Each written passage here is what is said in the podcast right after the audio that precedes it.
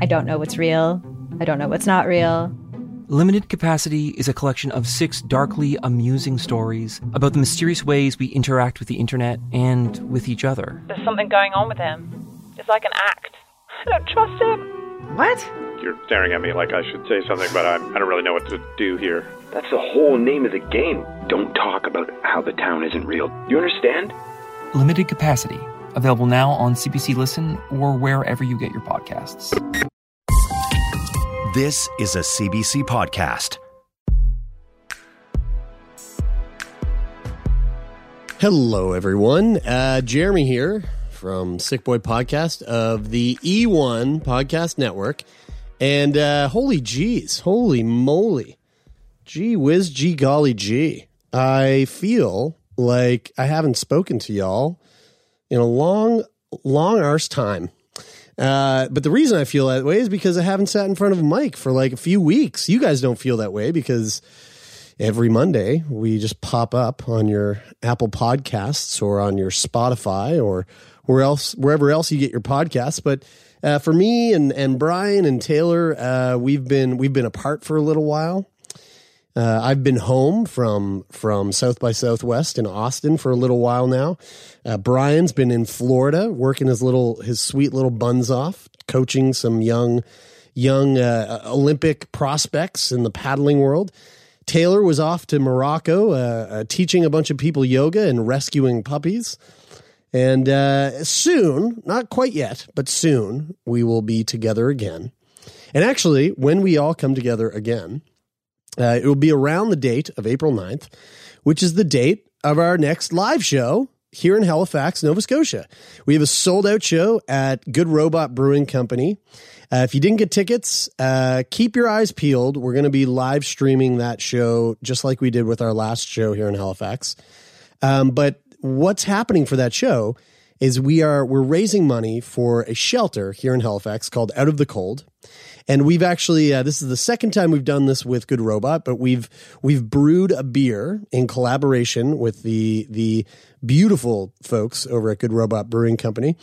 And this year uh, we brewed a beer. It's a it is a English pale ale called Into the Warmth, and we're raising money for Out of the Cold, the shelter. So that's the name of the beer. If you are in Halifax or you're you're traveling to Halifax, if you're going to be here in the next, oh, I'd say month or so, it, it'll probably still be on taps there. You can pop into Good Robot. ten percent of all of the proceeds uh, of all the beer of, of Into the Warmth purchase goes back to Out of the Cold. So um, uh, stop by your your local Good Robot Brewing Company, have a, have a pint and enjoy it, and know that you're giving back to the community. Uh, what else is on the go? We've got, uh, there's something else I was supposed to talk about, but it's completely fucking slipped my mind right now.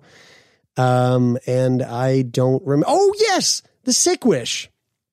We're going to be letting the Sick Wish recipient know that they are receiving their wish in the next few days. We've put together a little committee. Uh, we've removed ourselves from the selection process. So there's no biases. There's no, uh, you know, th- this is not an inside job. Me, Taylor, and Brian have nothing to do with actually selecting who's going to take the wish. We've put together a team of people that we we feel we we value their input. We trust their opinions. And we've put them together to, to decide the lucky uh, recipient. And we're going to announce it to the winner um, sometime this week. And my, my fingers crossed, you know, I don't, these things are all new to me and, and the guys, but fingers crossed, we're going to announce the winner uh, this coming Monday. So the Monday after today. Um, and uh, and we're going to let you know who's the recipient, and we're going to let you know what the wish is. And by golly, it's going to be a really exciting time. Uh, I feel like I've talked too much. Uh, we are now, I'm going to throw it to the episode. This is This is me kicking off our conversations that we had in beautiful uh, downtown Toronto, Ontario. We we had a little batch of episodes. We met a bunch of lovely people. And this is the first one with our new friend, Mark Henick. And let me tell you, Mark is, uh, if you're not familiar with him, you're going to get to know him. He's a very special, uh, very special person. This conversation was amazing. He has lots to say and lots to contribute in the world of mental health advocacy. He has uh, the most watched TEDx Toronto talk.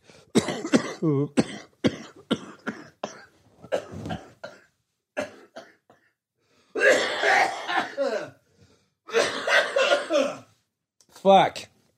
God damn it. I think I'm allergic to his TEDx Toronto talk because it's doing much better than mine did. I should probably edit that cough out. But I also don't want you all to know how my lungs are doing. Clearly, they're doing great. Uh, Mark Henick, lovely guy. We fucking fell in love with him. We, we know you will too. And uh, that's enough for me. We'll see you all on the other side. Welcome to Sick Boy, a podcast where we talk about what it's like to be sick. This week's guest is Mark Henick. He's a mental health advocate and lives with major depressive disorder. Let's talk about it.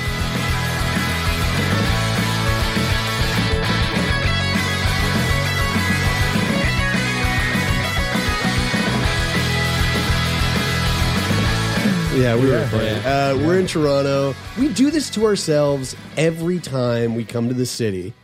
We land, we like get a bit of work done, we're feeling productive, and we're like, hey, let's go hang out with some pals that we haven't seen in a few months.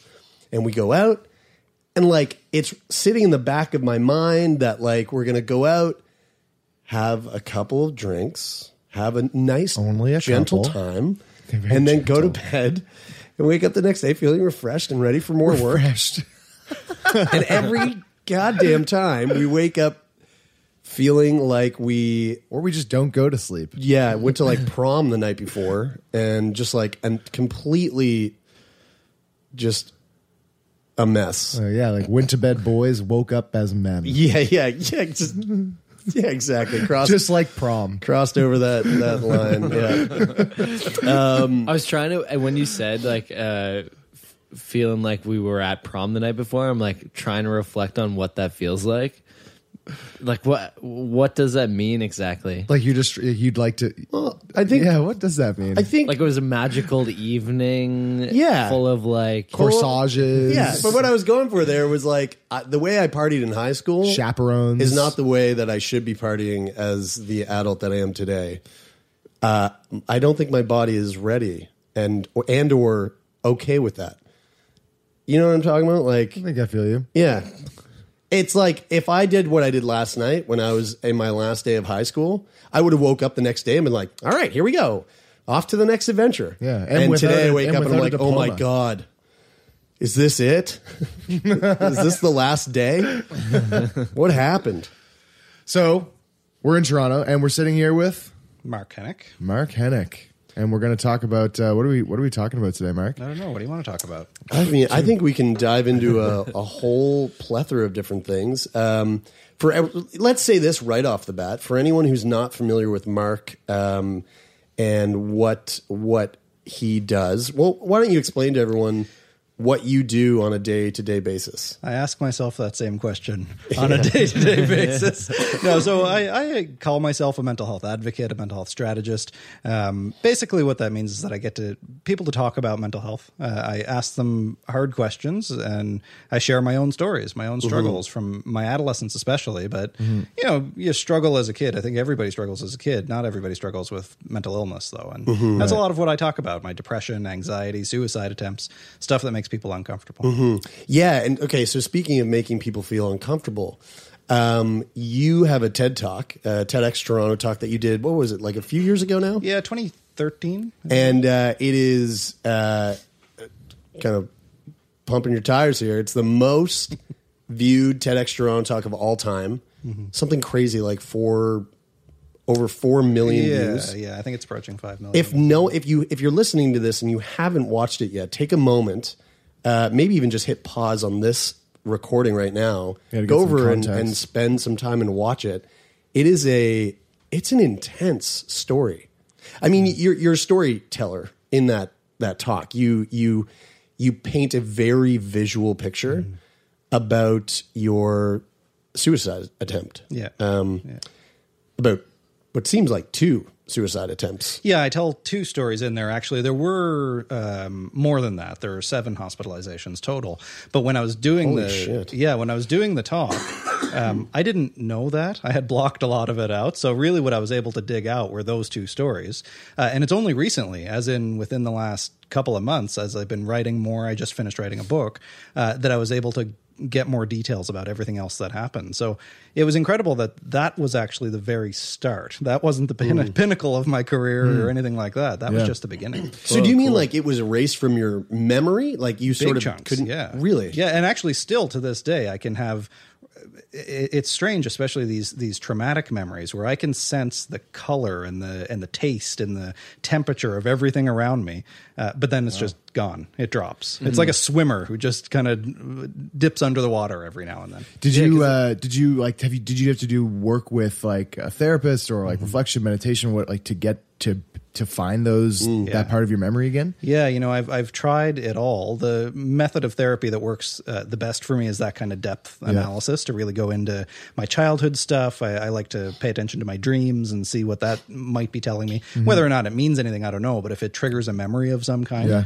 um, then that's been helpful for me. But actually I just went away for uh, a month where I went into a silent retreat in the woods. Oh, that, wow. that explains the beard. You can't see that on the podcast, yeah. of course, but yeah, you're, you're, you're like the most baby faced person I've ever seen in my life in the TED Talk. And when you showed up here today, I was like, Jesus Christ. Yeah. I'm in disguise woodsman. now. Yeah. This, this is my woods slash depression beard. But, um, was it a Vipassana retreat or? Just no, no. It, it was at a Trappist monastery uh, in rural New Brunswick. They're an order of uh, monks that self-sustain and, and mm-hmm. things like that. But I went there to write and to uh, have the silence. And it was only in that context that I really started to be able to unlock some of those memories. Sweet. You know, that, and I find that really interesting to hear because when I watch your TED Talk, um, there's these like such v- visually descriptive words and language used around uh, the suicide attempt that really paints a picture of it. So it's mm-hmm. interesting to hear now that you're almost kind of just now again finding those details in mm-hmm. the in the I'm guessing the other attempts as well. Yeah, well, and actually one thing that I found out. Um, was that there, there was a mistake in the TED Talk. In the TED Talk, I say that my first attempt uh, was when I was fifteen or something like that, I think. Uh, and that was actually one of my last attempts. I, my first attempts were, my first attempt, my first hospitalization was when I was twelve.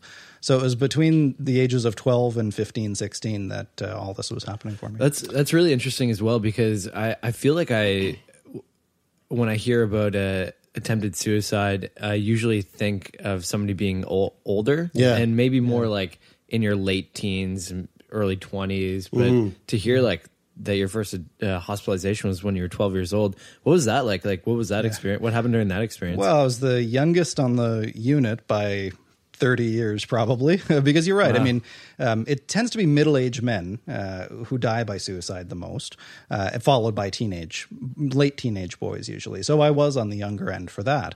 Uh, but it's not at all uncommon. Actually, even kids younger than that experience uh, thoughts of suicide and even tragically die by suicide. So when I went on to the unit, we didn't have child and adolescent mental health. I grew up in Cape Breton, Nova Scotia, actually. So Nova Scotian as well. Oh, yeah, right. Yeah, yeah. yeah. so, so in Sydney, uh, we didn't have uh, uh, child psychiatry. Um, so I was always the youngest, and that was always difficult because I felt like people didn't really get it. They thought mm. it maybe it was just an adolescent uh, attention-seeking kind of mm. thing, and yeah. I never really got the help that I needed. Actually, part of the book, I um, pulled all of my medical records from this time. So if you ever want to know what somebody thinks about you, read what your therapist writes about you. Um, well, that's really interesting, actually. Yeah, really. Is it hard and, to get that stuff? Or? Uh, no, that part wasn't, but I also pulled all my police records, and I originally put that request in four years ago, uh, and I just two days ago uh, got oh, wow. the got the documents. Whoa. Yeah, yeah, that's crazy. A process. So that was a well, they fought the Freedom of Information Act request, but on on baseless uh, grounds. So that's mm-hmm. just how long it took. Well, let's take it back then. Mm-hmm. Uh, like I, I didn't, I had no idea that it that it spanned this far back in in your life. How how far back do you recall? Uh, dealing with with issues with your mental health? Mm. You know, I didn't have words for it for a long time. So it's always hard to um, identify that because you don't know what to call it. Is it is it sadness? Is it just struggle? Is it difficulty? I don't know, because your own trauma, your own struggle becomes your norm. You don't realize that it's not supposed to be that way mm-hmm. until you start seeing other things. So for me, you know, I remember pretty cr- clearly struggling in, in elementary school, um, early elementary school. So probably uh, third, second, third grade uh, that I can remember mm. feeling like I just couldn't get through things. Was Ooh, that, and, yeah. and how was that Jeez. manifesting? Was that like just like an internalized feeling, or was that like, you know, not taking part in activities with other kids? It, both for sure. And, and for me, what it, and I can only see this now, you know, hindsight is twenty twenty, I guess. But um, what I started to do was deal with things internally because I didn't have a support around me. So anytime I was struggling with something, I would get negative reinforcement on the outside, you know, suck it up, be a man. Mm-hmm. Uh, uh, even though I was a, you know, a ten, eight, ten year old kid, small right? boy. Well, yeah, exactly. Yeah. Um, so every time I tried to reach out for help in whatever way I thought I could, it was shut down. And I actually, this is classical conditioning in psychology. If you get mm-hmm. a negative response for doing something, you're less likely to do it again in the mm-hmm. future. So instead, I started internalizing, thinking more about it. That's when I started to become more of an introvert. Uh, and I still identify as an introvert, even though I do lots of speaking and, mm-hmm. and stuff like that now. Um, So I, I think that as that started to happen, I just developed this world within myself. And that's when I started to dream more. That's why I got interested in dreaming.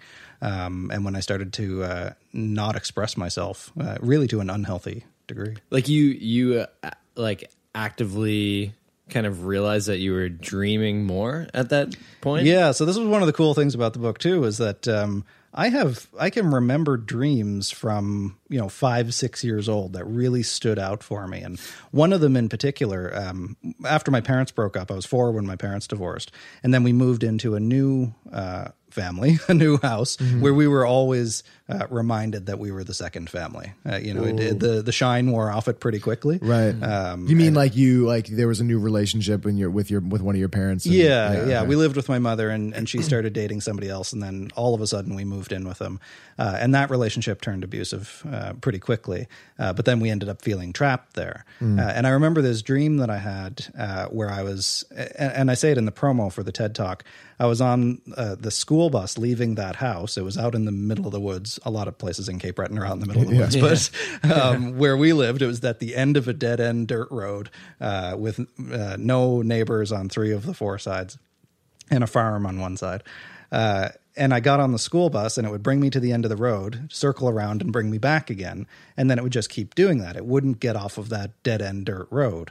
Uh, and then I started to panic and started to realize that I'm trapped here. I can't, I'll Ooh. never get out of this mm-hmm. place. Uh, and I noticed there was this demon or goblin or devil or something sitting in front of me on the bus. And uh, he turned around and he said to me, "You are not the Christ." And then I woke up. And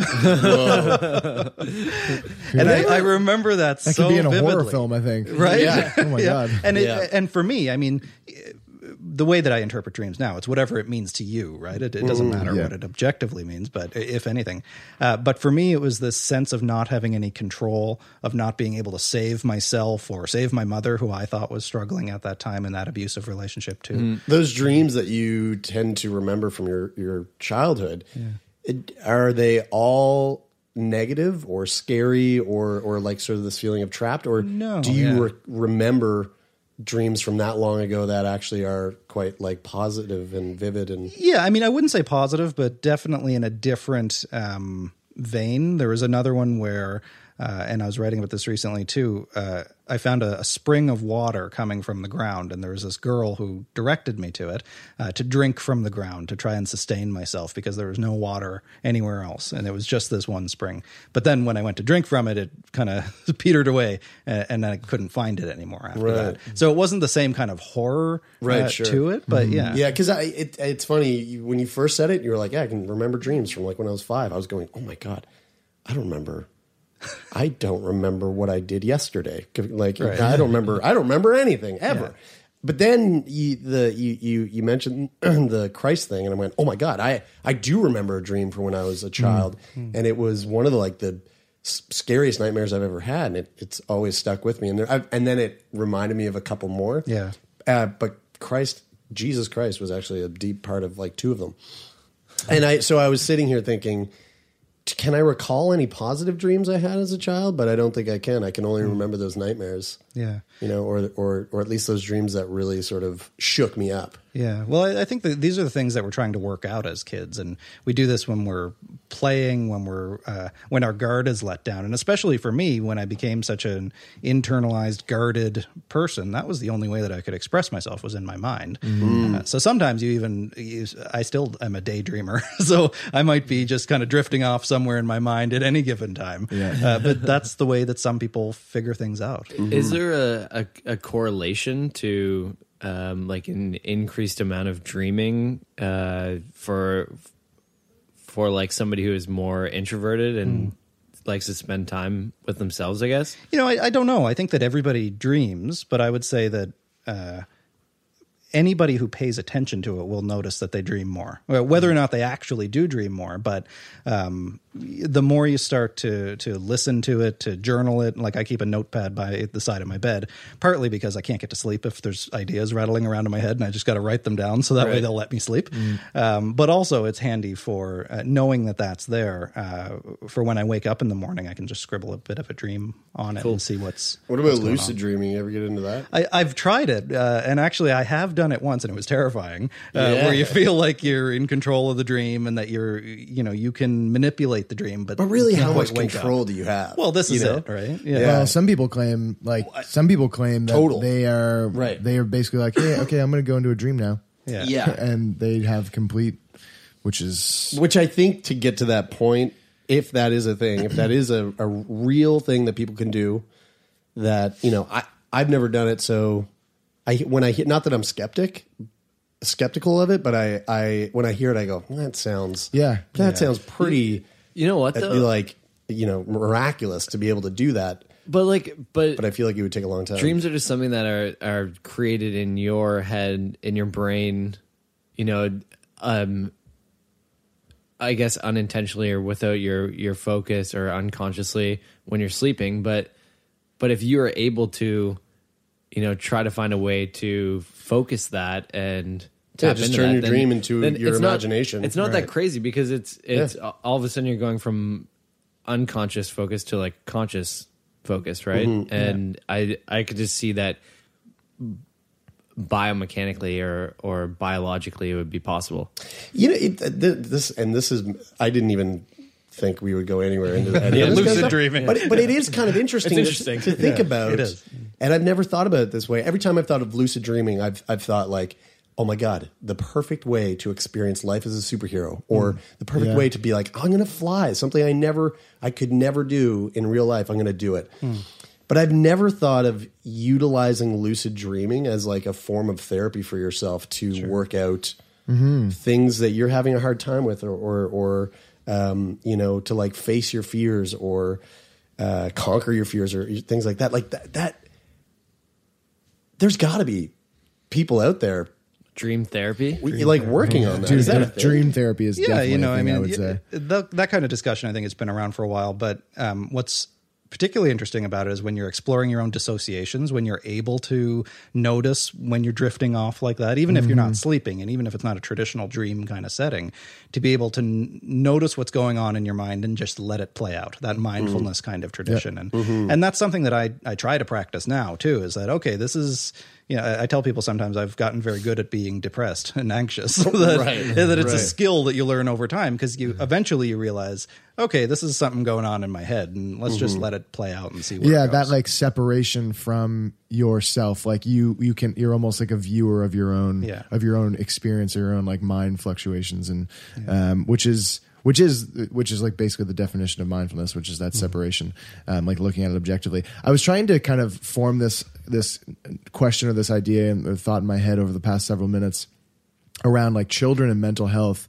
And like as a mental health advocate and with an, as a somebody who has gone through the experience of uh, mental health issues as a child, what is it about being a child that where you where it doesn't seem like there's the structure for for the, for support in that realm where mm. you get the idea the where someone you go, oh well, the kid that kid's just.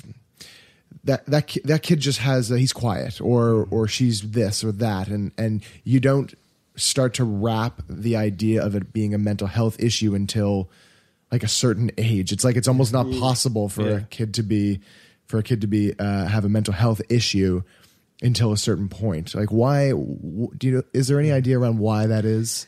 You know, or do you my, have any thought on that? Yeah, my personal theory of it. Um, Because I get a lot of parents who talk to me, too, uh, wanting to either help their kids or give them some insight into what might be going on. And um, unfortunately, I actually think parents are in just about the worst position to recognize what's going on with their kids because they don't want to see it. Right. They, who, what parent would want to possibly imagine, hey, my kid might die by suicide. My yeah. kid might die at all. Yeah. Why, why would it? So they, in in terms of that blocking process, they block that out as a possibility. Yeah. No, well, your dad did that with yeah. C F. Yep. Absolutely. Like my parents absolutely did that with my, with my illness. Yeah. It reminds me of that, uh, that Black Mirror episode where like they have that filter that you turn on so you can't see the traumatic things. Oh, yeah. oh my God. And like dude. everything just becomes blurry.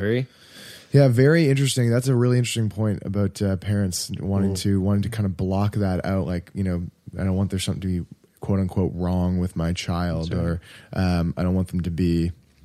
Whether that's whether that's from a point of like I don't I don't want to have a damaged kid, mm-hmm. or or they don't want to they don't want to go through the hurt of of having a child that that.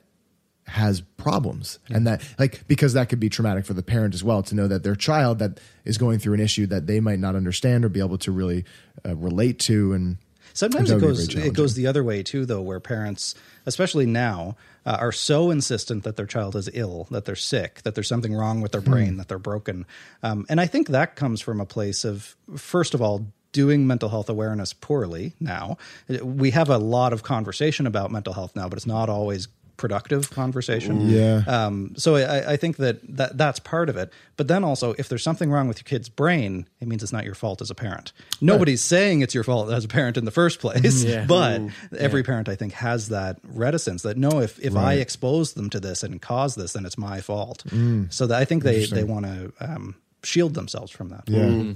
Mm. So when you you started to, you know, have that sort of shift where you you didn't receive the support you you probably needed, or that you definitely needed, and you started to turn inwards, when did it start to become like a real issue mm-hmm. um for your own for your own health? Yeah.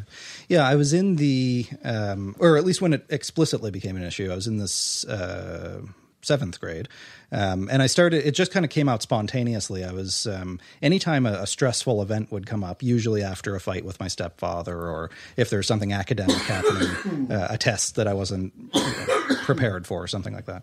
Um, I would, I would, the stress would go up, and then the, um, pattern would enact itself. The, the, the coping mechanism that I had learned, uh, which for me became becoming suicidal, because I didn't learn any other coping mechanism. Nobody mm-hmm. taught it to me. Mm-hmm. Um, and that started happening in the seventh grade. I was, uh, it was after a fight with my stepfather. I got to school late. Um, I completely blanked out on a test. I think it was something, the only thing I remember from that test, uh, and it was something about matching water formations to the name or something. Like it was just a matching activity. And I remember fjord. I still don't know what a fjord is, but I remember that little picture and that word on there. Can you just tell the joke yeah. before he goes further? Yeah. It's yeah. my favorite joke of joke? all time. And Brian, I think you created it. I did, yeah. I made and it this up. is your opportunity to say it to thousands of people. And okay. I just, I honestly... It's the best joke I've ever heard. Why didn't the Viking live on the water? Why? Because he couldn't afford it. I fucking love that joke. I hate that joke. I love that joke. I hate that that's, joke. That's a skillful joke. I yeah. like that. So couldn't all, afford it. No fat in it whatsoever. No. You know, it's, it's perfect. Tight. It's yeah. perfect. Yeah. Anyway, sorry. So No, not at all. Uh, so I recognize the fjord. um, but I, I, I completely blanked on everything else. And uh, when you're a, a bit of an intern, or when you've become a very internal kid, and I had self-identified as smart, uh, but then when you start to struggle, you can't focus on anything else. And mm. one of the first things that happen with kids is that they're grades go down. Uh, just like, you know, if somebody's in a workplace, they usually, that's the first place you start seeing they're struggling. Uh, Is that sort of like a spiral as well? Like you start to, you start to struggle academically, and then that you're like, oh shit, I'm, I'm not doing what I'm, totally. what I'm, what I tell myself I'm good at. Yeah. Mm. Yeah. Well, exactly. And also schools, especially workplaces, just about everywhere, they're so uh, clique based that as soon mm-hmm. as you start failing tests, then you become one of the dumb kids, and then you got to hang out with the dumb kids, and yeah. then mm-hmm. you get treated differently, and everybody, you get labeled. Yeah. Right. So, so that whole nest of things happened for me too. But, um, so for me, I, I kind of enacted my um, maladaptive coping, and I started to doodle little pictures on the, in the margins of the test. And I drew ten different ways that I could die.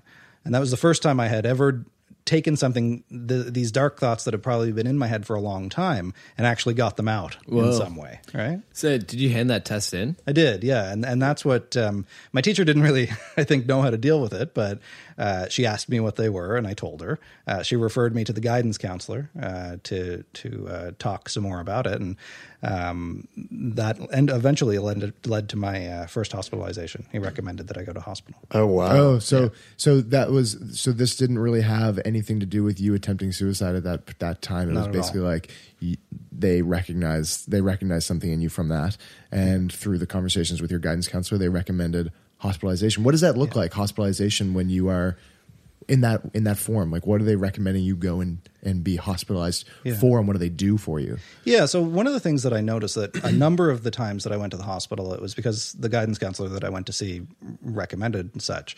Um, mm-hmm. And usually there's a professional obligation. If somebody thinks that you're at risk of suicide, then they have to um, get you hospitalized, or, or recommend, or, or bring you there. Kind of like a cover your ass. Exactly, yeah. yeah. Because what, and even if, even if there was no um, uh, legal reason to, or, or procedural reason to, nobody really wants that on their head. Anyway, right, absolutely. Right? Something yeah, happened, yeah. right?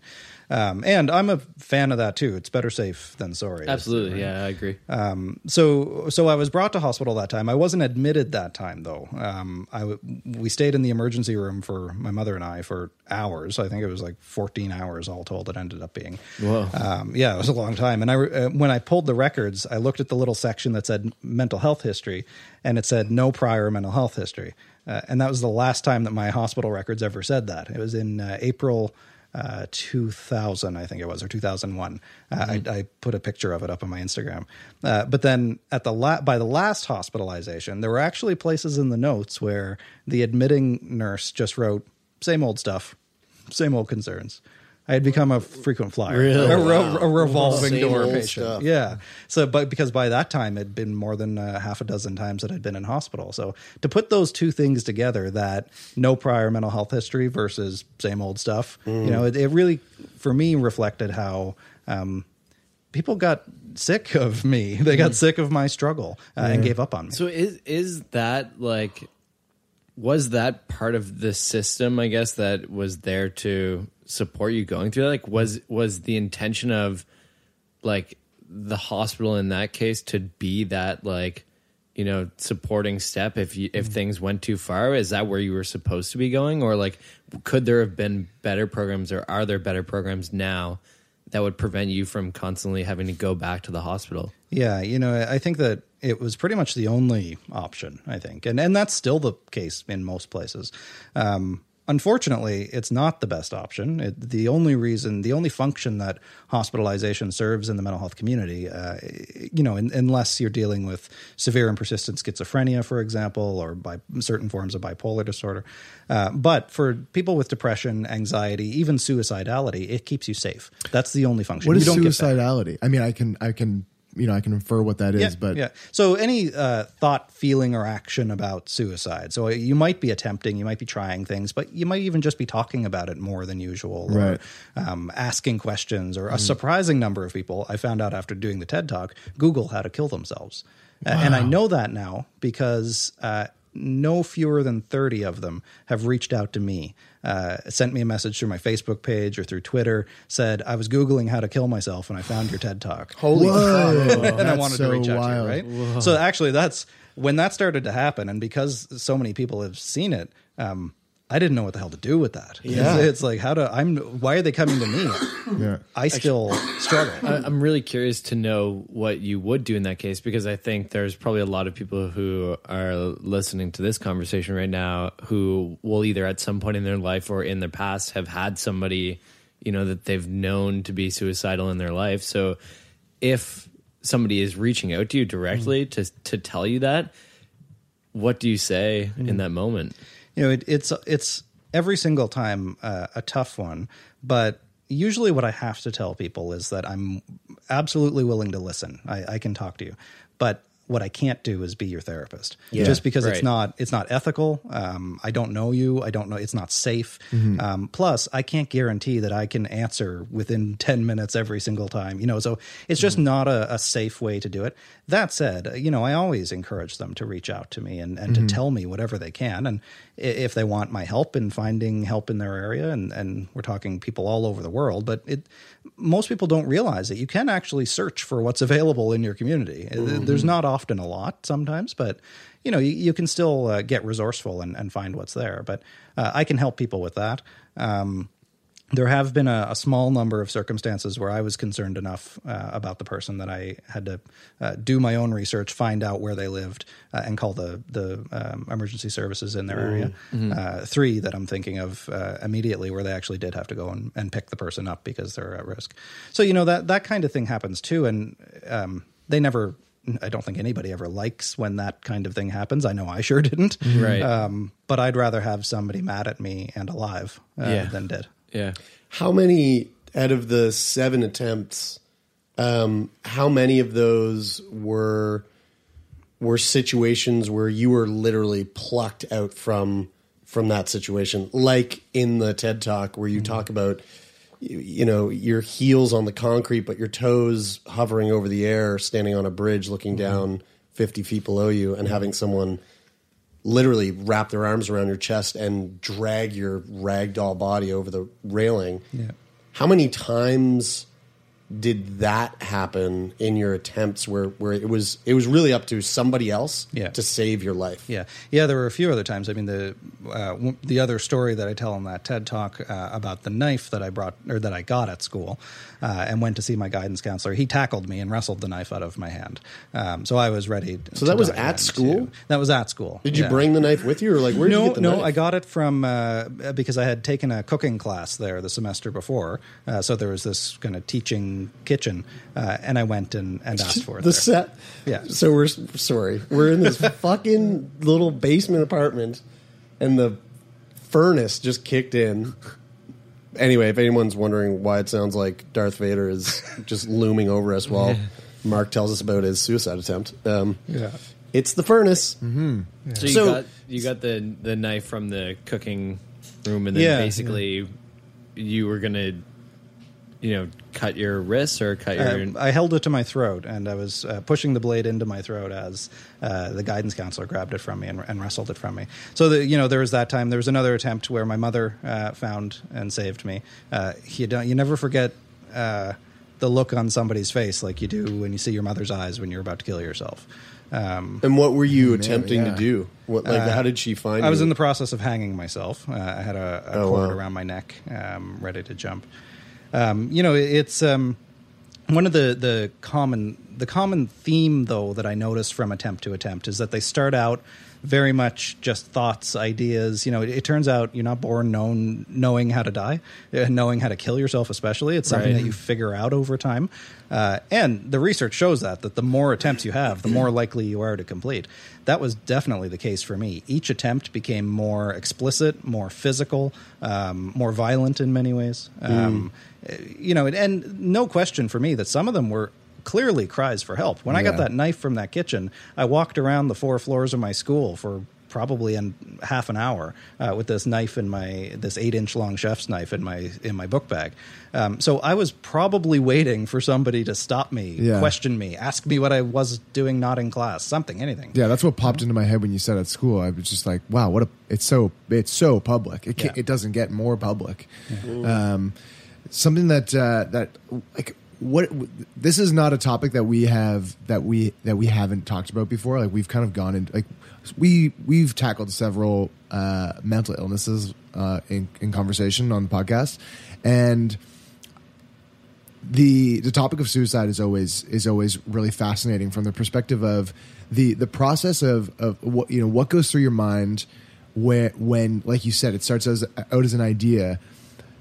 Like, what is take us through the the the thought process of going from the idea to starting to fulfill the action, and you know what type of role like depression and how that kind of that that sort of like monster in your head is is is is prodding you in this direction. Yeah. Like how is it how is it how is it pushing you there?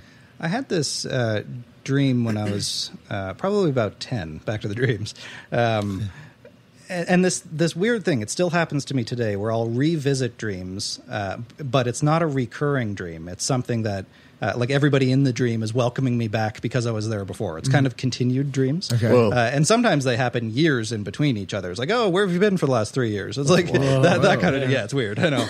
Um, but this started happening around this age. Um, and uh, I used to go... Uh, both awake and in this dream into the woods that surrounded my house at the end of the dirt road. Mm-hmm. And I found a stream that ran through there, and I used to go there to be alone just in the middle of the woods. And in the dream, every time I went back, the pathway was a little bit easier. It was a little clearer every time. The first time I had to climb through the trees and the brush and the uh, and it was really difficult to get there. But by the end, there was a clear, wide open pathway, and I could just go right there. Mm-hmm. That's how I see uh, these suicide attempts, too, that at first you really don't know what, or at least I can only speak to my own experience, you don't really know what you're doing. You, you're having these thoughts and and you're um, exploring some options and, and figuring it out as you go. But then as it distills, as it collapses down and becomes specific, uh, it's like a big bang. It starts out everywhere, and then it just zooms in on the one thing. Mm-hmm. Uh, that by the time I made it to my last attempt on the edge of the bridge, it's like my whole world had collapsed in on that one. one moment. That's where I was in my head, that there were so many opportunities to intervene up until that point. But when I was there, that was the only thing that I could think of. Mm-hmm. It, it was like, it was complete dissociation, complete fixation on that one thing mm-hmm. where uh, every other reality filtered through that. So sometimes you hear people say um, things like, why why weren't you thinking about your parents? Or why weren't you thinking about people who, who loved you? Uh, and that's usually where the selfish thing comes in. People say that people who die by suicide are selfish. For me, I was thinking about them, mm-hmm. and I thought I was doing them a favor yeah. by killing myself, right. because then they wouldn't have to deal with me anymore. Mm-hmm. So everything gets filtered through that lens, and, and you just can't get out of that place. So um, it, it, it's a... That's the thing that makes it a mental illness. Yeah. Exactly, yeah. yeah. It, you're not seeing the world through a lens that is clear. It's yeah. everything is muddled. Everything d- isn't... You're not seeing the reality of things, right. you know. It's you're not seeing the world the way that that I, I don't want to ever. I, I hate using the word "should," but it's like what comes to mind. It, it should be. It, yeah. it, you should. You should. But well, this is like the the um, monster uh, depression monster thing that you were mentioning too. That you don't actually realize that that's happening, and that's yeah. the crapshoot of it. It's like it's this virus that attaches to everything you already are. So it tricks you, it lies to you, and tells you this is the way it's supposed to be, and yeah. it's not supposed to be this way. Mm-hmm. And what what I was kind of thinking there, as as you were mentioning that, and then you and then you kind of just touched on it there, is that you can't. What it, what it, how do you see mindfulness playing a role in uh, in people, you know, proactively, uh, proactively and reactively uh, approaching their mental health? Like, like because every time I every time we've talked to somebody who has, uh, particularly with depression, who has attempted suicide at some point, my mind goes to, okay, well, is there any is there any way that you can train yourself that when you when that thought happens, that thought of like, oh, maybe I want to die. Mm-hmm. Can you, is there any ability? Like it's a meditation to, bell. To, mm-hmm. Yeah, exactly. Mm-hmm. To go ding, to separate yourself mm-hmm. and to objectively go, whoa, I'm having that thought. And that triggers you to go, oh, I know this is, this is the depression. This yeah. isn't me. This is the, this is this other thing that's starting to tell me to do things. And I know I shouldn't listen.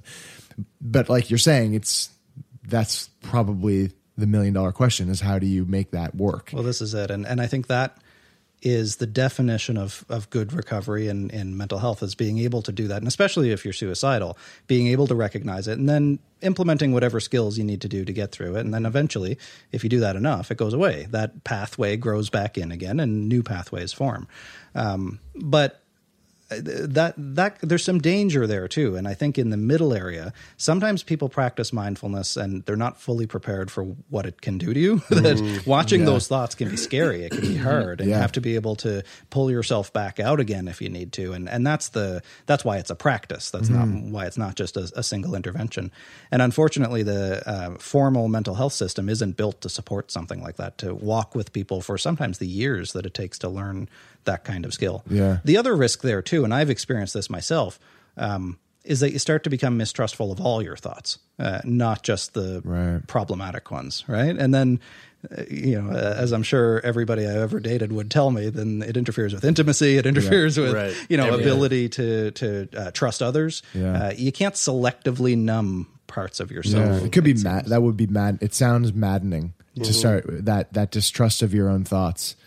Uh, you know, we, we, we were talking to somebody yesterday about uh, anorexia and, you know, the relationship between going, oh, well, I I, I want to, uh, I'm looking at myself in the mirror and I don't like what I look like. I look too skinny, so I should eat. And then they go to eat and they go, oh, but if I eat this, I'm going to gain weight. Yeah. And then they go back, back to the and mirror forth. and it's just back, back and forth. forth. And it's just, like, it was just, it just sounded like madness and how, how, that would drive you to like to the edge, yeah. um, and that mistrust of your thoughts. That's a mm-hmm. fascinating, just a fascinating thing to think about. I'm interested to know uh, uh, what being in relationships has been like for you, because I can only imagine that this has been a huge uh, challenge to, you know, build a relationship with someone intimately. Yeah. Yeah. You know, as I was writing the book, and I, I didn't fully realize this, between grades, uh, seven and nine, I dated, uh, at last count, thirteen different women, uh, or girls, I guess that they were at the time. um, and they were not, they were, it was, um, rocky. Yeah, because I was trying to reach out to somebody, anybody, mm-hmm. figure myself out. Part of that's normal teen stuff, sure. Mm-hmm. Yeah. But part of it was that I was struggling. Um, Fortunately, and I think one of the things, one of the major uh, things that really helped me turn around uh, was when I met the person in high school who I ended up spending the rest of my life with, at least to date. Um, I, I dated my now wife uh, for years. We went off to college together. Um, I was the one who took so long to finally get married because I didn't, I was afraid of getting divorced. I didn't want to yeah. get married because I, did, mm. I was afraid to get divorced. Mm. Uh, but now that I have, having that stable Uh, consistent present, uh, presence in my life was something that I hadn't ever had before. Uh, and that comes with all kinds of challenges too, especially any long-term relationship I think needs to evolve over time. Uh, but especially when, uh, you know, you're, you're so accustomed to being the one who feels at fault for things mm-hmm. uh, that you don't know how to talk about things sometimes. You mm-hmm. don't know how to communicate so well. Uh, so it's a growth experience as well. And what's that like in particular, as because you said you you mentioned you've been with her since high school. Yeah. Um, I don't I, I imagine that any high school age kid would would have trouble, you know, being a support system or understanding yeah, a mental health crisis that's going on with their partner. So, uh, what was that whole like education point like in mm. in that regard? I think organic. You figure it out as you go. Mm. I wish there was some master plan that I could reveal to yeah. everybody that, you know, but it, it's true. You just, um, part of it, I guess it comes back to the mindfulness thing, is just being able to let it ride out and watch it, even if not dispassionately. But um, I, I've really come to identify with the idea that this too shall pass, that Ooh. you can ride the waves and, and eventually you don't realize how far you've come until you actually look back. Yeah. It's like, yeah. holy crap. Yeah. like I, di- I didn't realize oh, yeah. so much time had passed. And that, that's kind of where I've been lately too. It's looking back over my life, over my relationship, um, and thinking, geez, I never would have thought that this would be my life fifteen years ago. Yeah. Speaking of time, how old are you now? I'm thirty now. And when was the last time that you you had a suicide attempt? Uh, well, actually, so unfortunately, about a year ago. Oh, um, wow. Yeah. And, you know, it, it was um, by no means uh, what I used to deal with. Uh, however, I've been very open about the fact that I didn't miraculously recover after that last attempt, and it was hallelujah, and mm-hmm. every everything was great. It was still a slog after that, and there's yeah. lots of relapses. I usually relapse once or twice a year, um, but that's what it, when I said I, I've I've gotten very good at being depressed. That's part of it, is recognizing what your cycles are. Yeah, mm-hmm. um, I experience much of the trauma in my life in the springtime, so it seems like each spring uh, is when I uh, tend to have my my relapses, um, mm-hmm. and also when I'm I'm the type of person who pushes. myself, I push myself hard uh, to be able to develop further. Uh, and I don't always yet know uh, when to stop, yeah. when to take a break. Yeah. Uh, so that's what I experienced then. And, and it was a, it was a fascinating experience, though, because uh, I hadn't been in hospital for fifteen or fourteen years, something like that prior to that. So I was kind of looking forward to, hey, you know, we've been talking so much about mental health for the last ten years, five years, especially with Bell Let's Talk and all this Ooh. other stuff. Um, I bet it's gotten so much better. Let's put it to the test. Yeah. It no, the test. So it, it failed the test. Um, no. I was admitted to uh, uh, involuntarily. I told them I was willing to go in voluntarily. For some reason, the psychiatrist wanted to admit me uh, involuntarily anyway. What's the di- what, what? It means you can't leave. It means oh, your right, your rights okay. are taken away, and they okay. can treat you however oh, they want. Oh, essentially, okay. oh, uh, they can restrain you, they can medicate you, they can they take away your rights. Whoa, um, yeah, which That's scary. That it is, is scary. It is, yeah. And you know, it's um, an arcane part of the system that's still very much exists. Even though you you voluntarily. Said, yep. I'm willing to go in, but they went, okay, but we got you. Well, and here's the kicker of it. The form that they have to sign in Ontario, it's called Form One. There's a Mental Health Act in most provinces that govern this as well. Form One? Um, yeah. That's also, that's yeah. also, but it's ominous. Right. Yeah. I know, yeah. One. Um, the first, the, the only, first form. The ever. Form One. Yeah. Um, but uh, part yeah. of that form is, is supposed to be that you're not willing to receive treatment. I was. Yeah. So, you know, this is mm. something that people don't realize it. And you hear it from the um, anti-psychiatry movement, which isn't as loud as it used to be anymore, but uh, that that uh, part of the formal mental health system is about controlling people, um, that it's about taking away people's rights in that way and just putting them in hospital to, to warehouse them, to put them away. Mm. And that's yeah. essentially what I experienced. I was I was involuntarily admitted. I was put onto a locked ward within a locked ward, and I was put in a locked room. So, so a this locked, is because you attempted suicide? No, because I asked for help.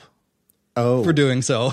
Okay. so oh, I was uh, oh, considering suicide. I had I recognized, uh, you know, all of the same old thoughts, and I thought, right. okay, this is getting a little too far, and I don't seem to be able to bring it back in again. I started to notice I was developing uh, plans. I was starting to collect the implements that I would need to do it, and and that's and then I was finally able to kind of break out of that cycle again and say, this isn't right. This this you know, I talk about this stuff to people all the time. I should know better. That's another thing that happens later. Uh, I, I shouldn't de- deal with this anymore because I talk about it. Well, yeah, it, it doesn't happen. That's that what way. kind of really popped right? up when you said that is really important to talk. I think really important to acknowledge that, yeah. you know, as an advocate, as somebody who is out there on behalf of mental health is going, yo, I still, yeah, just because I talk about it. Yeah. Mm-hmm. I'm not like the That's shining right. example that you're trying to reach to, because I'm yeah. also going through that. Like, you know, I'm I'm not perfect at, at this. Like no. I'm struggling mm-hmm. too. Yeah, absolutely. And, you know, so so when I identified that that I was at a very high risk uh, again, um, I brought myself in to ask for help, and and that's what happened. So it was almost, and that's exactly what happened fifteen years prior. That every time I asked for help, uh, it it was ne- uh, met with a negative response of some mm. kind. Right? Is it right? is it because, and maybe you don't know the answer to this, but is it because you know you've you've got the the like. same old Mark red flag yeah. on your file. So they go, oh, he's in again. He's back. Yeah. Definitely with the history that he has, take away his rights. Yeah. You know, that one hundred percent happened uh, when I was in Nova Scotia and I was in Cape Breton. And because I got to, you see the same nurses every time you go yeah, in. Yeah. Like they they just recognize you by, yeah. by your face. Uh, but here, they didn't have any of my records. So that was an interesting test because mm. it's, oh, so objectively, this is actually still how the system is. Yeah. Right. In some wow. places, right? And what okay. are they, what are they doing? Like when you go, when you get admitted, are they just medicating you to basically, you know, That's numb it. the depression? That's it. Uh, it's not an active, at least I, and again, I should only speak from my personal experience because for others, it might, it might be different. Mm-hmm. Uh, and I am grateful that they kept me safe. I should say that too. I was yeah, admitted right. for seventy-two hours and I, mm-hmm. and I'm still alive. So, uh, so something worked, uh, but they admit, admitted me to a, a locked ward, uh, checked my medication in fifteen minute appointments once a day. That was it. We didn't do any therapy. We didn't do any meaningful kind of work. Mm, they wouldn't let me right. off the unit. See, that to me sounds absurd. Yeah. Is it just a waited out thing? Like, mm, oh, yeah. he'll he'll he's just going through a little cycle. He'll pass. It sounds very. It sounds very uh, very like you know stereotypical movie psych ward esque. Yeah. Like mm. the, yeah, I mean the they they might as well put you in a straitjacket at, yeah. at the at the window. Basically, yeah. I mean, yeah. You, did they not? Uh, so uh, they, they must have missed out on that one. Well, the, yeah, really, they they didn't restrain me. But here's the here's the scary thing. That time, uh, they had the restraints already ready on each of the beds in case they needed to. So oh, they didn't wow. keep the restraints somewhere else. Seclusion and restraint, according to the World Health Organization, is not a good thing. No. That it traumatizes people. It's like one Guantanamo Bay. Well, exactly. So they had the restraints already affixed to all the beds in case they needed it. And the guy in the next room uh, was restrained uh, routinely. They came in and they they. tied his, his ankles and his wrists, uh, and they said, just let him out for five minutes once an hour. Would the restraints not be, could could they not be turned into a, a tool sure they to could. try and kill yourself? Yeah, they're ligature points. They're, they they can, yeah, they can... Also, oh, that the, sounds wrong. The other thing is, is like, yeah, dude, like if you're if you're already freaking wrong. out and yeah. and your thoughts in your head are like are driving you to the point where you're you're like feeling like you're going crazy. Um, I don't think tying you up no. is gonna. Ooh, yeah, is well, gonna help. I mean, that. like tying you up and not giving you someone to talk to. Yeah. Yeah, I mean, in the and very least, tie yeah. them up and then bring someone in to be like, "Hey, let's chat while you're yeah. sitting here. You're not yeah. going anywhere." But this is it. Most people, b- before they ever get to that point, can be de- de-escalated. Uh, they can, you can mm. talk it through. You can mm-hmm. get through this kind of stuff mm. without that. But the system will always say, "Well, we don't have the resources to do that. We don't have this or that." Yeah. Well, then get the resources. Mental health yeah. is the most mm. underfunded, one of the most underfunded parts of the healthcare system. Right. Fund it, which uh, is crazy because it seems like, like man. Like throw a, a throw a rock in any direction, you're going to hit ten people that have a mental health issue, and yeah. it's it's you know I, I I don't you know we talk about mental health like um, you know something that we've kind of gone back to over and over again over the course of the podcast is that we are we're proactive about our our physical health in a lot of ways. We whatever you go to the gym, you run, yoga, whatever it is. We don't have we don't have as much. It feels like it's getting better, especially with the with the progressive nature of conversation on uh, on mental health. But we're not as we're not we don't have that same proactive approach to mental health, right. uh, or at least it's it's it hasn't been like that. And it mm-hmm. seems like it might be going in the right direction, but it's just an interesting thing well, that we I don't think, do it that way. Yeah, I think the awareness is generally going in the right direction. But I, I see problems with mental health awareness now, yeah. too. Um, it's become, uh, at least in, in my estimation, a very biological form of awareness. It's that, no, you just need to take your pills. You need to get, right. everybody Ooh. needs to have access to a psychiatrist. What the hell is that going to do? Not like a psychiatrist is going to pr- probably prescribe you antidepressants and probably prescribe you one of the top three antidepressants in Canada because that's what the drug reps push the most. Mm, yeah. So there are mm. politics involved in this. Mm, there's, there's, yeah, they're they're probably not going to give you therapy because therapy isn't publicly funded anywhere in Canada mm. yet. Mm. Yeah. Right? Even though it works as good as, sometimes even better than antidepressants. Mm. We don't even fully understand antidepressants, which yet. is which is wild because when I went to I went to speak to a, uh, my doctor about Uh, my mental health, and after having an, an extensive conversation with him, he was like, uh, look, um, I think you're dealing with anxiety right now. Uh, I, I'm going to refer you to a, a, a therapist. Mm. And so I called the therapist and they're like, okay, great. We'll see you. Uh, we'll see you next week. It's going to be one hundred forty dollars for an hour. But like, I can't afford to pay one hundred forty dollars yeah. for an hour of therapy. Yeah. So instead of going to that appointment, I just cancel it or don't yeah. show up. Right. Yeah. And, yeah. and like the thing is, is that you have access to, you know, mostly free or, or like reduced uh, subsidized um, pharmaceutical drugs or pills that you can yeah. take. But like, that's not getting to the root of the problem no. and, and actually helping you to get better. No, it's not. And, and you know, I, I want to make clear too, I still take antidepressants. It took me a long time to find the right one yeah. at the right dose that works for me. They have a place. Uh, they have a place, yeah. but it's, Absolutely, it, yeah. it's to help get me over the hump so I can do the work that actually really helps yeah. me to recover. Yeah. That's not going to cure my depression. It's going to help me uh, so I can actually get out of bed in the morning and work on curing my depression, yeah. you know, and that's done in other ways. It's what a you, topic that's come up on Joe Rogan a few times in the last couple of weeks. And I've been finding it really interesting to listen to. And Um, on on like with the role of on of the meds. role of like yeah of of um, med- medication for mental health and how how because it's being prescribed and because it's being pushed so hard to the patient, and it's like, this is the option, this is your option, here's an, here's the option, yeah. the option. Yeah. yeah, no one is taking the time to explore all of these other. all of these other options that exist that really are at our fingertips that yeah. we can just do right now if we wanted to, mm-hmm. you know, go out to Trinity Bellwoods Park and take an hour to just be around dogs and nature and whatever, you know, like mm-hmm. if yeah. you're in the smack dab middle of the goddamn city, right. you can go take a walk, yeah, go for a run.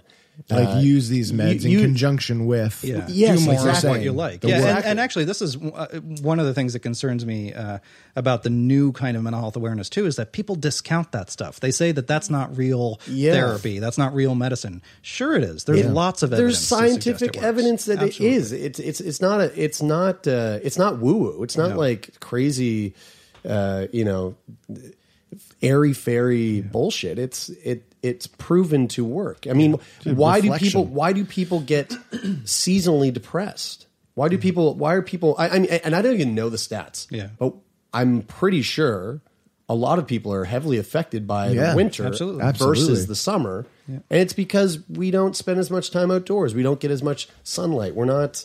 You know, like that. Yeah, we're biological creatures. Yeah, there's like yeah. a very yeah. there's there's a reason. And the same way that those those those choices, those options, uh, have a direct effect on your on the chemistry in your brain. It's it's the same thing that's going on when you take these medications, or at least what these medications are meant for is to have that similar effect on the chemistry of your brain. And hopefully, it works when you. you know, find the drug that works for you. Right. Um, but then there's the whole fucking thing of having to go through that whole, you know, jumping the hoops to find the pills this that work for you that, and that don't end up and, killing you. And most doctors, to be very frank, don't know the difference between different um, antidepressants, different psychiatric drugs. They'll have, they'll be pretty familiar with uh, what it's supposed to do, what mm-hmm. some of the research mm-hmm. is. Um, but generally speaking, everybody gets prescribed the same stuff. The chemical imbalance theory, which, you know, everybody um, ever since the nineties really and earlier uh, has been talking about that as the reason for depression. There was never any evidence to support that. Mm-hmm. Never any meaningful evidence. That was a big thing on right. Joe on, that they were talking yeah. about on Joe Rogan too, which I didn't know. I yeah, didn't know that either. That. No, but it was an easy, convenient way to explain, hey, we just need more of these little serotonin things for, in your for brain, anyone who's right? listening who doesn't know, just mm. explain what that is and why it's it doesn't make sense for us to be looking at it that way. Yeah, well, the very simplistic description of it is that um, your brain doesn't have enough serotonin, the happy chemical basically, or dopamine or norepinephrine, or there's a number of others, but usually serotonin is the one you hear about. Yeah. So you take antidepressants, uh, which increases the level of serotonin in your brain and makes you happier. It, they, it's almost seen as just leveling out your uh, chemicals in yeah. your brain. But you just, you're just, you're just serotonin deficient. Well, I mean, well, that's, and, that's and that, what they're put. That's, that's they're exactly saying. it. Yeah, because it, it,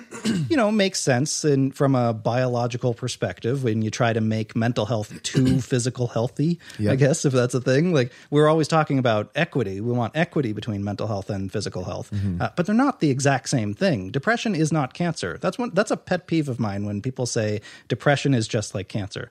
Biologically, no, it's not. Yes, it deserves the same respect. It deserves the same treatment. It, it affects far more people. Mm-hmm. Mental health affects more people than all cancers combined. Mm. Uh, but they're not the same thing. Why would you try to treat them the same? Nobody yeah, says right. that about yeah. any two physical illnesses, yeah. right? Ooh. So so I, I think then the problem with the, the chemical imbalance thing is that um, there was never a lot of research to actually say that that's what's happening. Mm-hmm. Um, there isn't conclusive evidence to know why antidepressants work, but they do work. They Ooh. do work for many people. Um, and for many people, they're life-saving. Uh, but for many people, they're not, uh, for, for a lot of people. Sick Boy Podcast will be right back after this word from our sponsors. Think of your favorite one-hit wonder. Or that overpriced toy your parents would never let you have. Or that T V show that no one else remembers because it was canceled way too soon. Now what if we could fix it? I'm Francesca Ramsey. And I'm DeLon Grant. And after twenty years of friendship, we are now hosting a new nostalgia podcast called Let Me Fix It. Each episode, we'll dig into our favorite celebrities, shows, and brands of yesteryear, and then imagine what it would take to repackage them for relevance today. Think of our show as an intervention, but with way less stakes. So subscribe to Let Me Fix It wherever you get your favorite podcasts. When I'm thinking to my experience with anxiety, I, I think about the way the world that we live in today as well, mm-hmm. and the amount of information that you're you're forced to digest on a daily basis. Like, we're getting information faster and faster and faster. It's mm-hmm. in the palm of our hands. We get it from the minute we wake up in the morning until, you know, the minute before we close our eyes at night. And I think back to uh, our like ancient ancestors and and like, I don't know, cave people, if you will, and, and the simplistic lifestyles that they lived and the amount of information they needed to know on a day-to-day biz, uh, uh, basis to to survive. Mm-hmm. And then the, the the the the idea that we're still biologically mm-hmm. the same as that, you know, cave person, yet we're forced to try to handle these loads that yeah. like right. Our, well, dude, when we were at the when we were at the when we were at breakfast this morning, we were looking at the T V and they had the C P twenty-four channel in Toronto here, and there was so there was the newscast in the top left corner. Right. Yeah. Then underneath there was like the ticker with all the news. Yeah. Then under that, across the whole screen, there was the stock exchange, and then in the top right yeah, there was the weather. weather, and then just underneath that there was like a fixed traffic camera, yeah. and it, it showing like the four oh one. It's a and perfect, I was like, man, how are you di- like?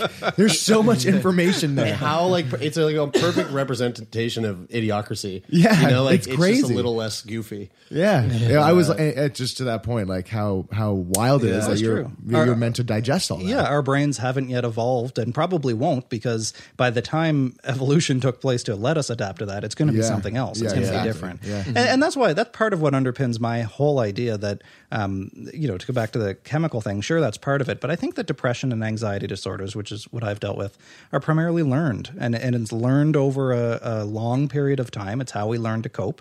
Uh, and it turns out that when you learn, it changes your brain. So by saying it's learning doesn't mean it's not physical. Uh, neuro, we've known about neuroplasticity for a long time. Mm-hmm. Uh, but the more you expose your brain to that uh, kind of stimulus, it's going to change your brain over yeah. time too. Ooh. So therefore, the key to recovery is how do we unlearn it? How do we yeah. unchange or, or change the brain in a more positive mm. uh, way? Which I guess is where mindfulness can be a really Absolutely. amazing tool. Yeah. Something that um, I wanted to ask was, uh, was in the direction of, I mean, obviously...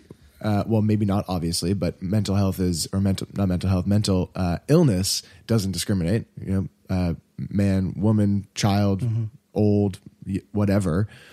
Um, but in the, in the, in the male space, and I know like, you know, companies or um, organizations like Movember or uh, Movember is the one that really kind of jumps out at me, but like, what's your, uh, how, how do you feel like that conversation is going in terms of men talking and being more mm. open and being more vulnerable about their, you know, mental health or physical health? But you know, since we're talking mental health. Yeah. Yeah. I, I think it's definitely been uh, more open. We know, especially millennials and younger are yeah. more likely than any, both men and women are more likely than any previous generation to actually speak up and ask for help, mm-hmm. uh, which is great. And, and, but now what you're going to see that people are more willing to talk openly, especially men, is that they're going to find out that there's not a lot of formal help out there yeah. for them. Um, I don't actually think that that's necessarily a bad thing, because in order for the system to change, there has to be pressure on the system. Yeah. Mm-hmm. It's a supply and demand. And the more people right? that come out, the yeah. more the more it's going to, yeah, exactly, have yeah. to try and change or switch. So, I mean, that's, mm. that's going to be the real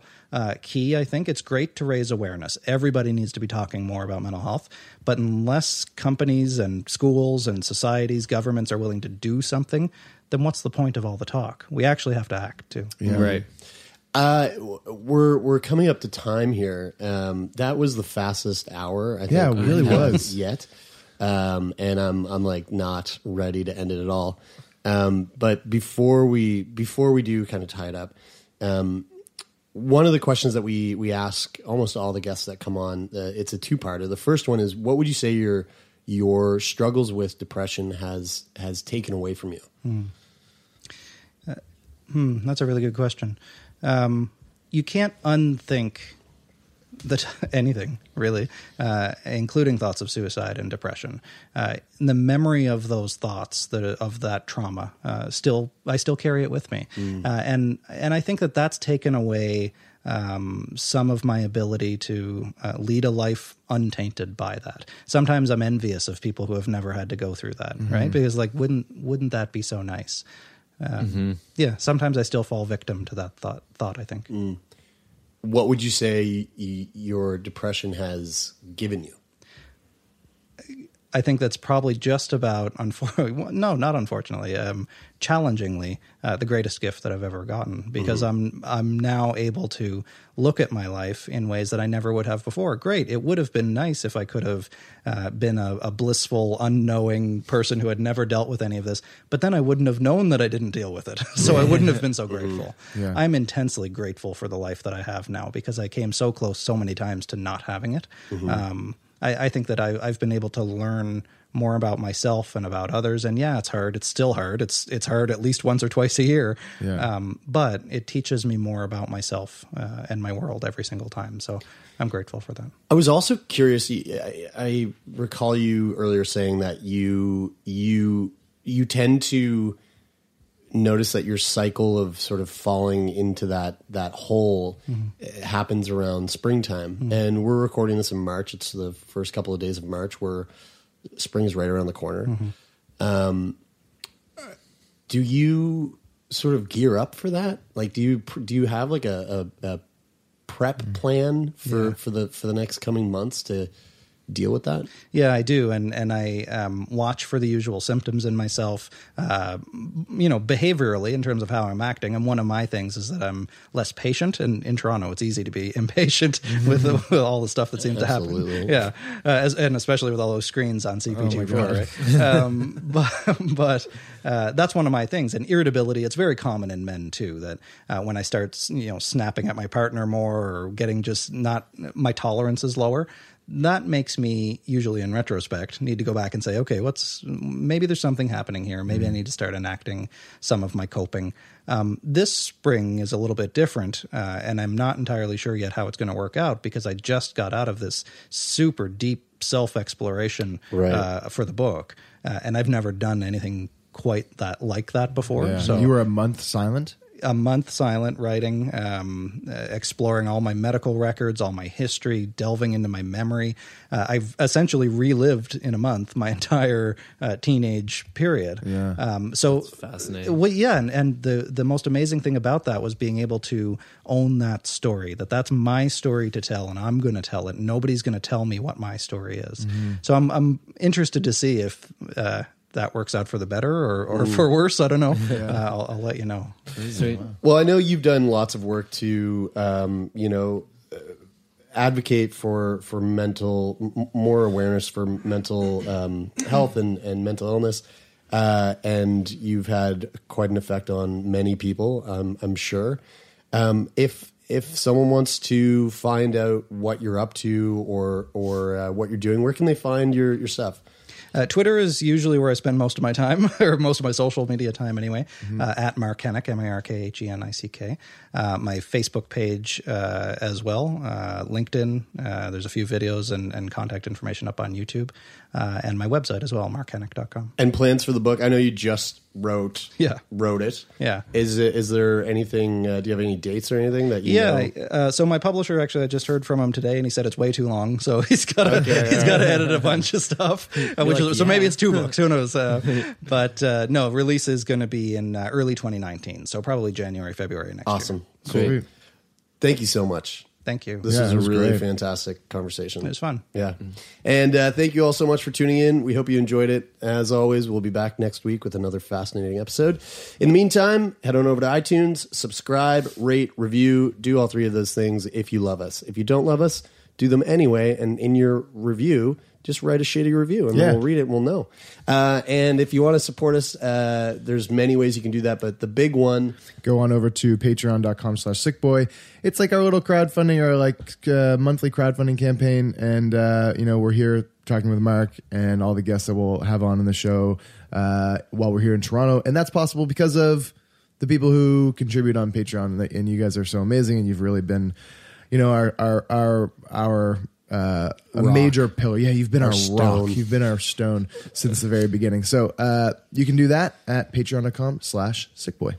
And as always, uh, big shout out to Donovan the Meerkat Morgan for yeah. the amazing sound design. Uh, that was this, the best uh, one yet. Yeah, I sweet. like that one. Yeah, I, hope, I like it too. I hope. Uh, I think that should stick. I, hope I think some, that's it. I like that too, actually, and I think it will meerkat stick. Morgan. But uh, Donovan, you need to find a good meerkat sound effects to to put in yeah, right now. Yeah. I don't think it's meow like that. I think it's more, a meerkat. Isn't wouldn't a meerkat? Yeah, be what's more a meerkat like, like a, all about? uh, I don't I'm know. I'm not sure. I have no idea. Well, we'll find out. We'll what we'll find sound out what... does a meerkat make? yeah. If you want to, you let can us insert know. That sound here, Donovan. Thank you. And uh, and if you want to uh, send us your meerkat sound effects, you can do that by reaching yeah. out to us at info at sick boy podcast dot com or check out the website, sick boy podcast dot com. Lots of other cool information there. Uh, finally, thanks to Take Part for the theme music for the show. Uh, their website where their their other songs are at is take part in this dot bandcamp dot com. That is it for this week. I'm Brian. I'm Taylor. And I'm Jeremy, and this is Sick Boy.